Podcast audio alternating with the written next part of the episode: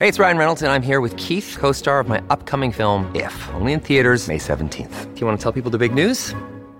All right, I'll do it. Sign up now and you'll get unlimited for $15 a month in six months of Paramount Plus Essential Plan on us. Mintmobile.com slash switch. Upfront payment of $45 equivalent to $15 per month. Unlimited over 40 gigabytes per month. Face lower speeds. Videos at 480p. Active Mint customers by 531.24 get six months of Paramount Plus Essential Plan. Auto renews after six months. Offer ends May 31st, 2024. Separate Paramount Plus registration required. Terms and conditions apply if rated PG.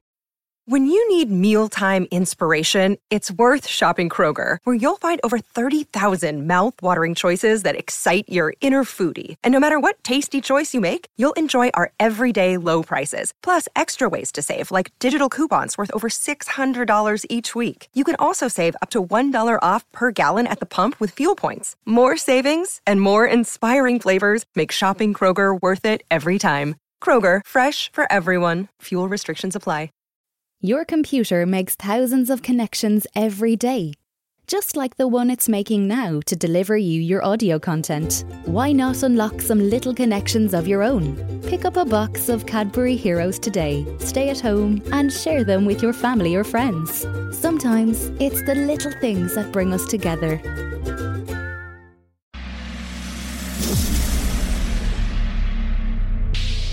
How's it going over there? Good. You got your toothbrush? Check. Do you have your deodorant? Sure. Do they know I'm black? No. Should they? Mom and Dad, my um, my my black boyfriend will be coming up this weekend, and I just don't want you to be shocked that he's a black man. Smoke, Chris? You should have Missy take care of that for you. How? Hypnosis. She developed a method, and I'm telling you, it works like a charm. Charm, charm. charm. She asked me to get comfortable, take out my contact lenses, and relax. Then she helped me get into a hypnotic state. Let your thoughts be your thoughts. My words are only a key to you thinking differently. Now,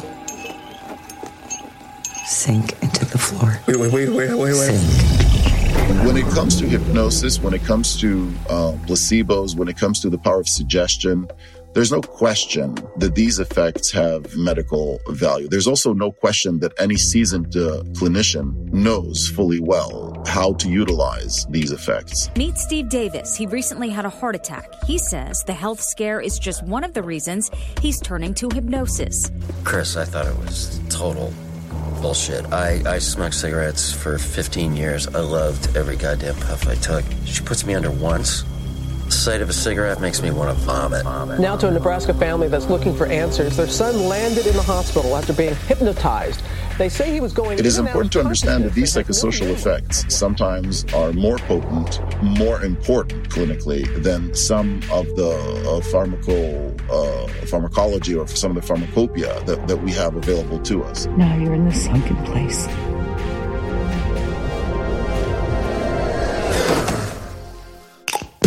Hello and welcome to Science Ish. I'm Rick Edwards, joined as ever by Dr. Michael Brooks. Hello. This show, great show. Obviously, from the title of the show, it's going to be about science. Uh, less obviously, it's also about film. It's it, it's really pretty ish this week, actually, yeah, but in a good way. I'm going to be putting one of 2017's best films on the Science Ish chopping block, which is, I mean, as you well know, one of the most prestigious chopping blocks out there. We're going to be exploring the science of the Oscar nominated Get Out. Oh, get out. Is that going to be your level today? Just for a bit of background information, uh, Michael was on a cocktail making masterclass yesterday and has turned up looking, well, I mean, not his best. Also, sounding not his best. Also, thinking not his best. Thinking, yeah, would be stretching it somewhat. Hmm. Anyway, yes, great film. It is a great film. Um, I don't. It's kind of tricky to know what to say about the plot without absolutely ruining it. But a gentleman called Chris, played by Daniel Kaluuya, the black guy, goes to his white girlfriend's parents' very nice, sort of isolated house somewhere in like I don't know, upstate New York or something like that. And Very white America. very, very white America. Everyone's just a bit off with him, like just a bit weird about the fact that he's black. The only other black people there are staff which they kind of make a joke of, and also they behave very strangely. And the mum wants to hypnotize Chris so that he gives up smoking. And she does hypnotize him. And from there, it all really kicks off and it's quite unpleasant. Just watch it. It's fantastic. It's really, really, really good. And also, I'd sort of forgotten that it's quite funny as well. Yeah, it is funny. Chris's best mate, who works for the TSA, is just a golden character. so, our big question is going to be Does hypnosis work? Ooh. Hmm. And have we got a heavy hitter for this? Yeah, I mean, I had a, sort of a like a gut instinct here on what my answer would be. No Um, spoilers. But we're not just going to go with my gut instinct. We've actually got a heavy hitting scientist, but we've taken it a step further than just heavy hitting scientist. We've got Amir Raz, who is director of the Brain Institute at Chapman University in California and also professor of psychiatry at McGill University. So far, so classic science ish. However, this guy, before he was a scientist, was a magician. Oh. Massive housey. That is huge. Now from Captain Crunch, magic tricks. There are four magic tricks in all. You know, I started out like many, many younger person does by looking at the side panel of cereal boxes and dabbling in magic and being fascinated by all kinds of things vanishing and reappearing. Hi, I'm Marshall Brodeen. Most magic tricks are easy once you know the secret. And with the magic show, you can learn to do many tricks. There was really nothing to it other than uh, the fact that over time, as a function of both serendipity and interest, I started to get more and more into it uh, to the point that um, at some point I started doing slightly more sophisticated magic and I joined a magic circle. And as a result, I had access uh, into this secret guild of people who were performers, stage performers, people who were masters at, you know, um, capturing and entertaining and in many ways mesmerizing audiences.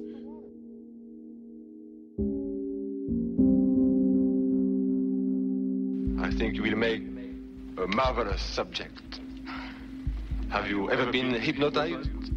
No. All right, fine. Just relax. Just relax.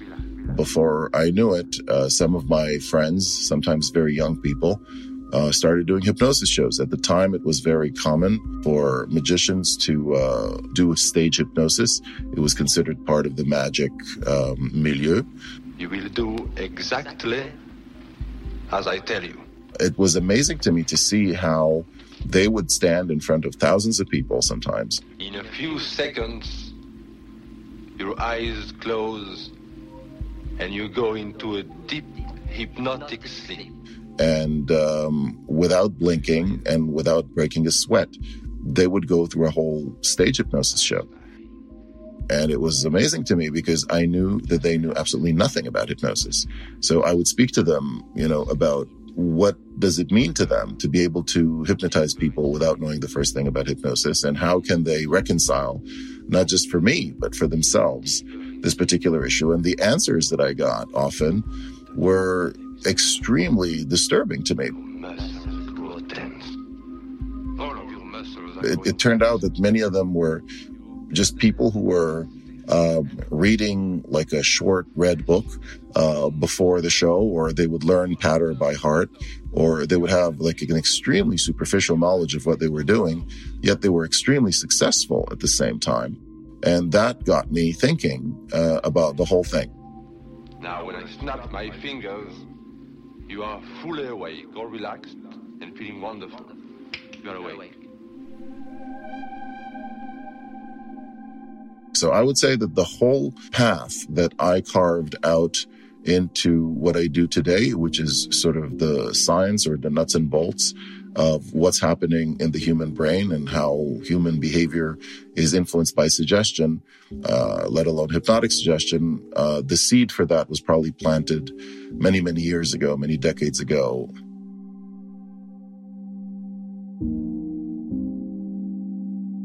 First things first, I love this guy. I'm really into it. I love the path in. I love the fact that he's just looking at these people going, "But what are you doing, though? But what are you doing?" And them going, "Don't know, We don't know. We've don't know what we're doing, but it seems to be working. Love that. We're making a career out of it." Yeah. And Yeah. he's thought, "Well, I'm going to have a look and see what it is that you're actually doing." What a G! But I mean, the people have known about hypnotism and doing hypnotism for a long time, presumably. So you don't need to understand the human brain. I mean, this this must go back centuries, does it? Yeah, it, it does. It's been around for a long time. One of the first guys whose name you're probably familiar with was uh, Dr. Franz Mesmer, Oh. hence mesmerism. Oh. Um, and he he was doing this, exactly what you want from um, a, uh, a hypnotist. So he's doing sort of um, like ethereal music course on like is. an accordion or something creepy, um, dim like dim lighting, and then he's producing uh, magnetic fluid, which is handily Oh. a invisible and b only he can make, and then he's infusing you with it. Hang on, Um, Dr. Mesmer. Yes. uh, you'll be, I'm surprised to hear he was uh, discredited. Oh, really? But- Charlatan, you say? Yeah. But, well, this is the weird thing. So, yes, on the one hand, charlatan because it's all a load of pantomime. Yeah. But he was doing something, and he was maybe the first person to show that you could manipulate the mind so that it will affect the body. And how he was doing it, he wouldn't have had a clue. And all of the sort of theatre around it was obviously bollocks. But he was doing something Yeah. and then and then later on, and it wasn't called hypnosis. Hypnosis was coined in the 1840s by this guy James Braid. This guy Braid would just stare at you intently um, until you sort of went into a into a trance. Again, had no clue how it worked, but it it did seem to.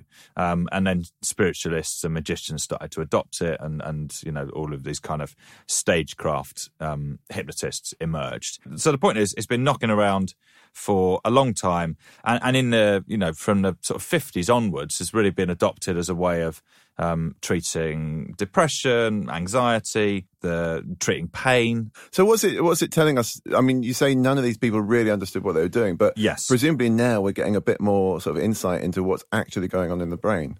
Yeah, so it's and it's genuinely like I I just thought that it was going to be absolute bollocks, obviously. but you look at it, and the way that we process sensory data is sort of in in two directions. So you take in basic data from your eyes, ears, nose, whatever, like the raw sensory data, and then that gets sent to your like the primary sensory regions of your brain, and then that goes on to the higher regions, which are responsible for interpretation. That's called feed forward sensory processing. But there is also feedback, and there are 10 times as many nerve fibers going in the other direction. So you've got this kind of top down processing. So effectively, your expectation from your higher brain region of what you're going to be taking in can sometimes override or certainly have an influence on the raw sensory data. So what you see is not necessarily what you get. It kind of depends on what your higher regions are expecting that you're going to be. So if you're expecting to see a flower, then you are more likely to interpret the sensory data as a flower. Okay, yeah, that makes Um, sense. So then, if your your top level, like your higher region of the brain, can be convinced of something, then it can overrule the bottom level data. So if the top level is convinced that you're not going to be in pain, for example, Yeah. and then sensory data is coming in saying, "Do you know what, guys? We're getting fucked here." then the top the top region is just like, "Relax, it's fine. I've already told you it's fine." Wow. Um, so, and, and that kind of explains why placebos work. Yeah, Um, yeah. Um, meditation and, and, and hypnosis, fundamentally, you're just trying to create like a really formidable sort of position that your, that your top down processing is taking, meaning that a suggestion from someone can overcome the reality. So Yeah. that's what you want. You want the suggestion that is being put in by the hypnotist or whatever um, to overcome the reality of the situation. right. You want to know how it works? You just dangle a pocket watch in front of people's faces. Is that it? You watch a lot of TV. When I was a kid.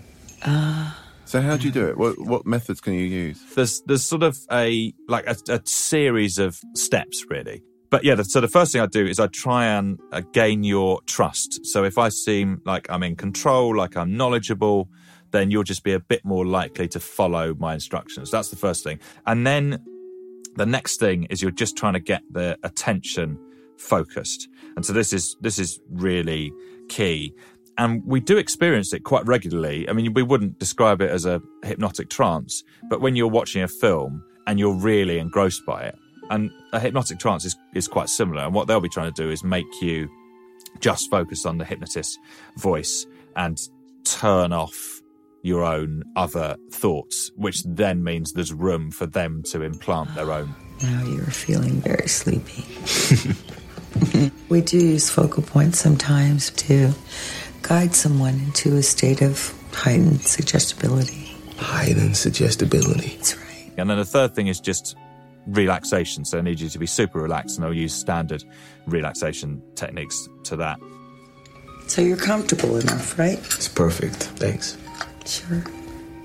Uh, and then the, the, the fourth bit is just that classic sort of imagery thing when I like, okay, now imagine that you are heading down some stairs, Yeah, 10 yeah. flights. We're going to count them down Yeah. ten, nine, and then imagine you're going down the stairs, eight, seven, and all that. I guess because you're sort of sinking Yeah. into a into a trance rather than going up. Like Yeah. going up seems to be more active somehow. And then and then when you get to the bottom of that descent, then they say you've fallen asleep. Now, sink into the floor. Wait, wait, wait, wait, wait, wait. Sink. But your obviously key distinction here is you're not asleep. You're in a kind of altered conscious state. So some consciousness is obviously retained in, in this kind of trance state. But then there's real there's real arguments about what a hypnotic trance is. Like some people say it's just a societal thing. So you know when you go into that situation that you are about to be hypnotized and that the hypnotist is Ah. going to get you to do stuff and you just and you effectively just play just play the role Right, right. um, but but really convincingly, even to yourself.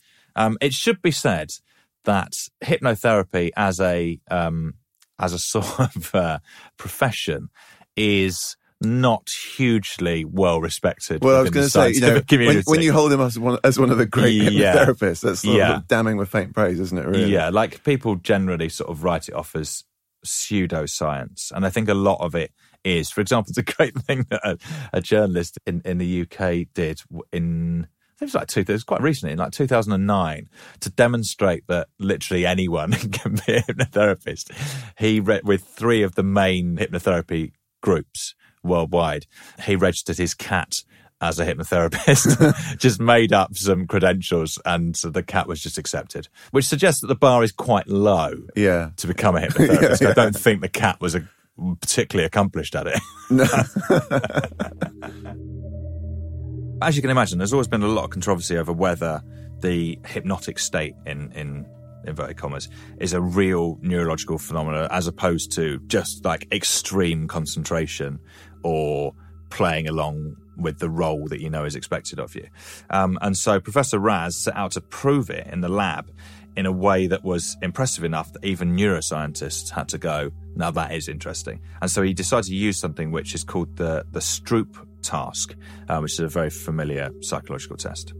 The Stroop task is one of those benchmark tests, uh, behavioral tests that people have used in psychology labs and neuroscience labs for many, many years. This is a very simple task that is usually done, certainly today, with uh, with a computer. And on a computer screen, you basically see words, usually the names of colors, so red, green, blue, and so on. And those words are usually inked in a particular color that may or may not line up with the actual word. So you could have the word red and it could be inked in blue or black. The job of the participant or the task that the participant is charged with is to basically respond as quickly and as accurately by indicating verbally is usually good enough um, what ink what is the ink color in which the word is written the interesting thing there is that it's very difficult when you see red not to think about the color red. So when you see the word red and it's inked in a different color let's say blue and you are supposed to respond by saying blue that usually slows people down quite a bit and that usually also creates the uh, occurrence of more mistakes.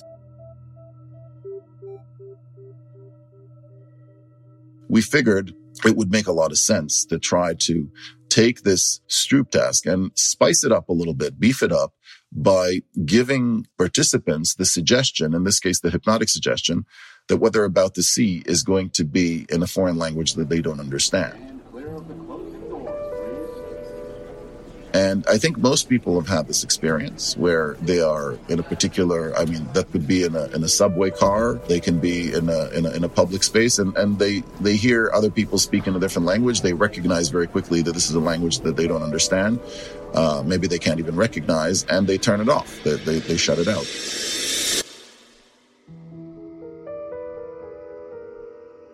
Because it just feels like uh, sounds that are meaningless. Same thing happens here. I gave people the suggestion that they are uh, going to be looking at uh, words that are in a foreign language uh, using a different alphabet from the one that they're used to. And as a result, I was able to show that the Stroop effect actually uh, disappeared.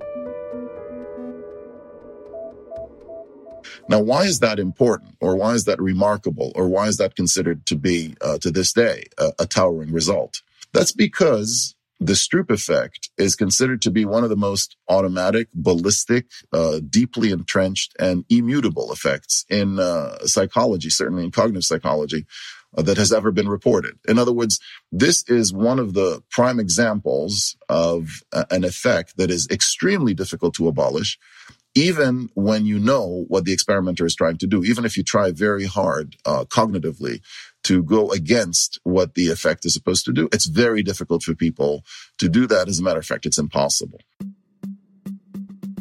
So this some, says something about the ability of hypnosis or suggestion to gain control over involuntary processes. The interesting thing here also is that all of our thinking about this Stroop was mostly bottom up. And here, given these results, we needed to revise these things and infuse our explanations with a good measure of top down. So, what's actually going on in the brains then? So, he's hooked them up to um, the, the people he's studying up to fMRI scanners, and you can see that there's less activity in the hypnotized people in their anterior cingulate cortex, which I, I know is one of your favorite bits yeah, of the brain, yeah, Michael. Yeah. That's where conflict resolution takes place. So if you've got sort of like two conflicting bits of information, so e.g. the word blue versus the color that you're seeing orange, um, then that bit of the brain would sort of have a look at it and go, well, I think we're going to go with this. But with the hypnosis and the suggestion, that appears to be turned right off. So you don't have that. And also, there's much less activity in the bit of the brain that is involved in recognizing written words. So you're effectively you're turning off the conflict resolution center and you're turning off the, or not quite turning off, but reducing the activity yeah. in your, your conflict bit of your brain and the bit that would normally be dealing with reading. So they're effectively by this suggestion just like, well, I can't read this stuff anyway, so I'm not even just try. bypassing. Yeah. yeah. So it's, not. There's no no point trying. Doesn't even get processed. No, no, no. That's just, amazing. Just skipping past it, um, and you can see that with other similar experiments where you say to someone, you put in this hypnotic suggestion that they're going to look at a picture that has color. Yeah. And you can see in their brain that the bits um, that deal with color light up, even though they're looking at a monochrome picture. um, so you can show them a black and white image and say, no, you're going to be looking at some colors. And the bit of the brain that deals with colors is like, hello there. So some of these people would actually, when you tell them that they're going to see color in a black and white image, they would see color.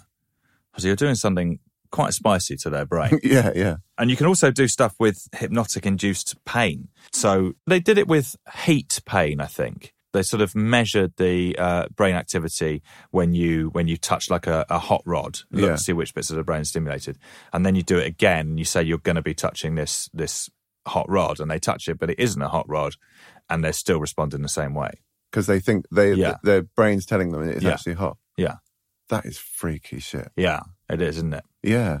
And it makes you think, I do not want to be hypnotized. you can do some naughty stuff in there. But it makes you also think, I wish I could hypnotize people. Absolutely. you should have Missy take care of that for you. How? Hypnosis. She developed a method, and I'm telling you, it works like a charm. Wow. Um... Some people don't want strangers messing around in their heads, guys. Listen. Chris, I thought it was total bullshit. I, I smoked cigarettes for 15 years. I loved every goddamn puff I took. She puts me under once. The sight of a cigarette makes me want to vomit.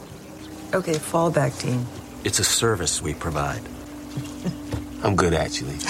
Thank you. So it turns out that pain travels along two channels inside the brain. It, it registers in, in your sensory cortex. So that that's the sort of the, the, the raw data. And then it gets deciphered in the in the prefrontal cortex. And the emotional center of the prefrontal cortex sort of acts as a as almost like a dimmer switch. So depending on the person's opinion of it, you will feel it differently. So if you've been told that you're not going to you're not going to feel any pain, so you feel quite sort of relaxed about it, then it will it will dim down the sensory data Right. effectively. If you're hypnotizing a patient, you can just tell them that the, the pain is minor, and then they just interpret the, the the sensory data differently and feel better. It's like it's that simple. You just have to say, "Ah, yeah, this actually isn't really going to hurt," and then give them a good old stab, um, and they're like, "You're right, actually, it's all right." I mean, it's a bit of, I mean, I felt a bit of a prick as it went in, But if if it really is, because it seems quite like amazingly powerful Hmm. in in these instances that you're talking about, and it's not available on the National Health Service as far as I'm aware. No. So does that mean that actually it's only powerful for very few people? I mean, so we've not Yeah. got many people who would actually have these kinds of experiences. Yeah, exactly. So uh, there's about 10 to 15% of adults are highly hypnotizable. 80% mm, sort of a bit, and then 10% not at all.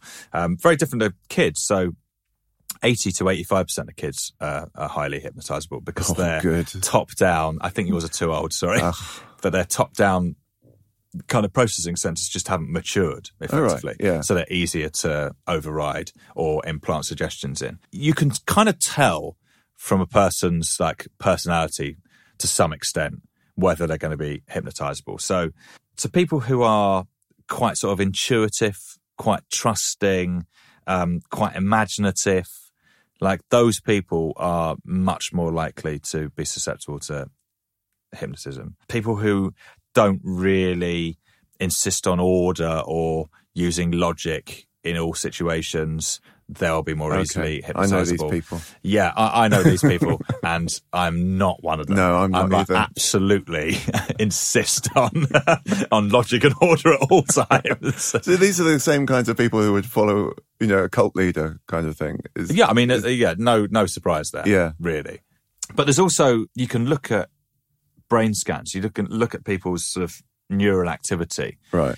And have a fair idea of whether they're going to be hypnotizable. So you look at three different areas of the brain. So you're looking at the um, the sort of default mode network, which is essentially like the brain like holding pattern, just always running, just keeping things ticking over. And then you've got executive control, which is the sort of like brain and body function control.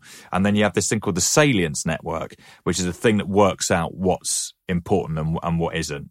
And if you have a lot of activity between your executive control center and your salience network, so the connection is very active, um, then you are much more likely to be hypnotizable.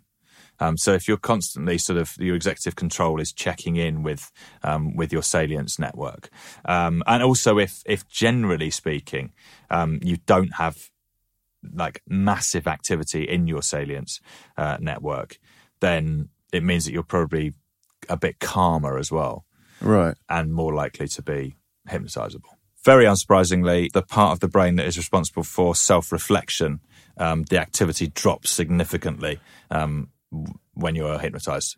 so, which is so you're not people- thinking, oh, I'm clucking like a chicken. No. What a dick. No, you're just thinking, I'm clucking like a chicken. Perfect. if you've ever clucked like a chicken, get in touch with the show. Cigarette smoking is the greatest single cause of cancer deaths in the U.S. Clearly, the addiction isn't an easy one to beat, but there's an unusual treatment helping some people hypnosis.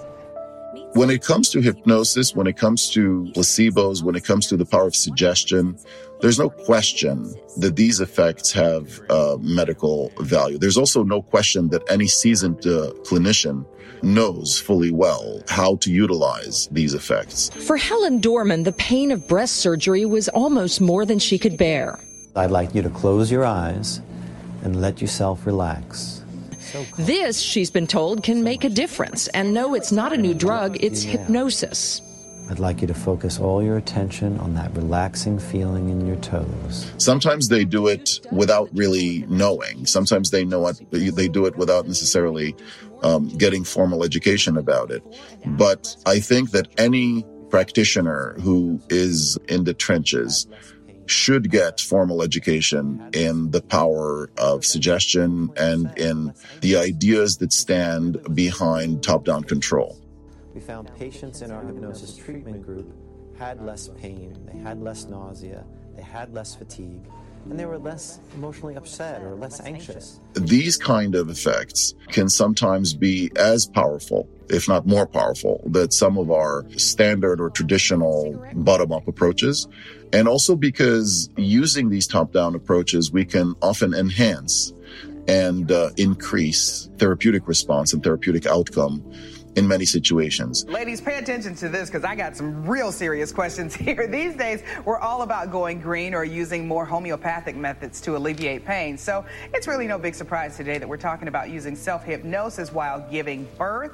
Uh huh. Here with more is Dr. John Zuli of the I think there's very little dispute that uh, placebos are everywhere and that uh, modern medicine, before it became as modern as we now like to think, was mostly placebo based. Today, we sort of treat placebo effects as noise and anything that comes from psychology or comes from, you know, uh, the, the, the, non-specific effects of interaction and the therapeutic um, milieu in which a, a patient is set is immediately dismissed or chalked up to placebos or to other psychosocial effects. It is important to understand that these psychosocial effects sometimes are more potent, more important clinically than for some of the pharmacopoeia that, that we have available to us. Hypnotic suggestion is one example, just one example of a situation where dramatic effects follow as a result of a particular verbal interaction between a therapist or a, hypnotic operator, if you'd like to think about, you know, the, the hypnotist as such, and a patient or a participant. In my 30 years of doing research and some clinical work in this realm, I have seen some remarkable examples that would be very difficult to explain by um, bottom up approaches uh, alone that would be uh, extremely helpful to many a physician, many a clinician by just adopting more of a top down approach, both in terms of the science of it and in terms of the practicality of it. We've talked about it being used in medicine and for pain and stuff. I've also heard of hypnotic suggestions about memory and stuff like that. So can you use it to like, you know, erase people's memories or bring things back and stuff? Yeah, so you can do a thing called post hypnotic amnesia. Um, so you will forget about particular things until the hypnotist cancels that instruction effectively. Right. So temporarily forget something. And why that's interesting is post hypnotic amnesia is a really useful tool for modeling functional amnesia because they both exhibit the same trait, which is that the memory is still there. You just can't access it. And also it really shows, which is kind of obvious, but was contentious for a long time, that there is actual influence on brain activity, on neural activity caused by hypnosis. Right. Yeah. Um, Because that, that was, I guess people were sort of unconvinced by that, but you can just see it when yeah. you do these these studies. You can see that brain activity is changing as a consequence of these suggestions under hypnosis. So I have a feeling that we might have changed our minds about this. Yeah. In the process of actually doing some proper research. Hmm. Um, does hypnosis work? I think it definitely works for the people that it works for. Right, yeah. So the, the 10 to 15% of adults who are highly hypnotizable don't think it's us. Um, but yeah, I don't think there's any there's any question, which I'm really surprised by. I just thought it was absolute quackery, um, and, uh, uh, and, it isn't. No, and, there's and some fair, science in there. Fair play, yeah, science-ish. um, fair play, hypnotists. Good on you. Um, I mean, it still doesn't change the fact that the majority of them have absolutely no idea what they're doing. Yeah, but, they are doing something. Yeah, yeah, they are Um, doing something. I've I've seen it. Feels a bit like science is catching up with them rather than Yeah. the other way around in some Yeah. in some respects. Yeah. So they they know that they're having an effect. They know that this is working as an anesthesia when they're chopping off someone's limb. They just don't know how it's working. And now, slowly through like brain scans and stuff, we're starting to figure out that it's all to do with this kind of the the power of your top down processing um, and how if you can alter the expectation of that top down processing you'll be able to change people's experience of the world which is Right. amazing Yeah, yeah. So, what proportion of our listeners would you say would be hypnotizable? i think uh, 70 to 75% I put a spell on you.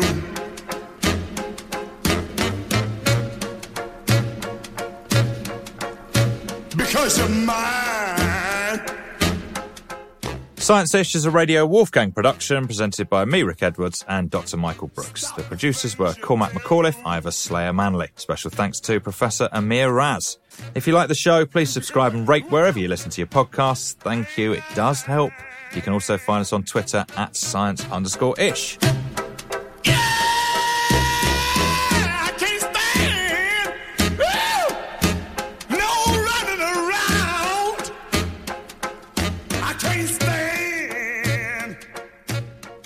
don't think I've ever heard anyone describe their own study as a towering result. it's one of the great houses. I think he's just telling it like it is. Or is this He the power of suggestion? Maybe he's just like, you know, if he says this often enough, then everyone will believe it.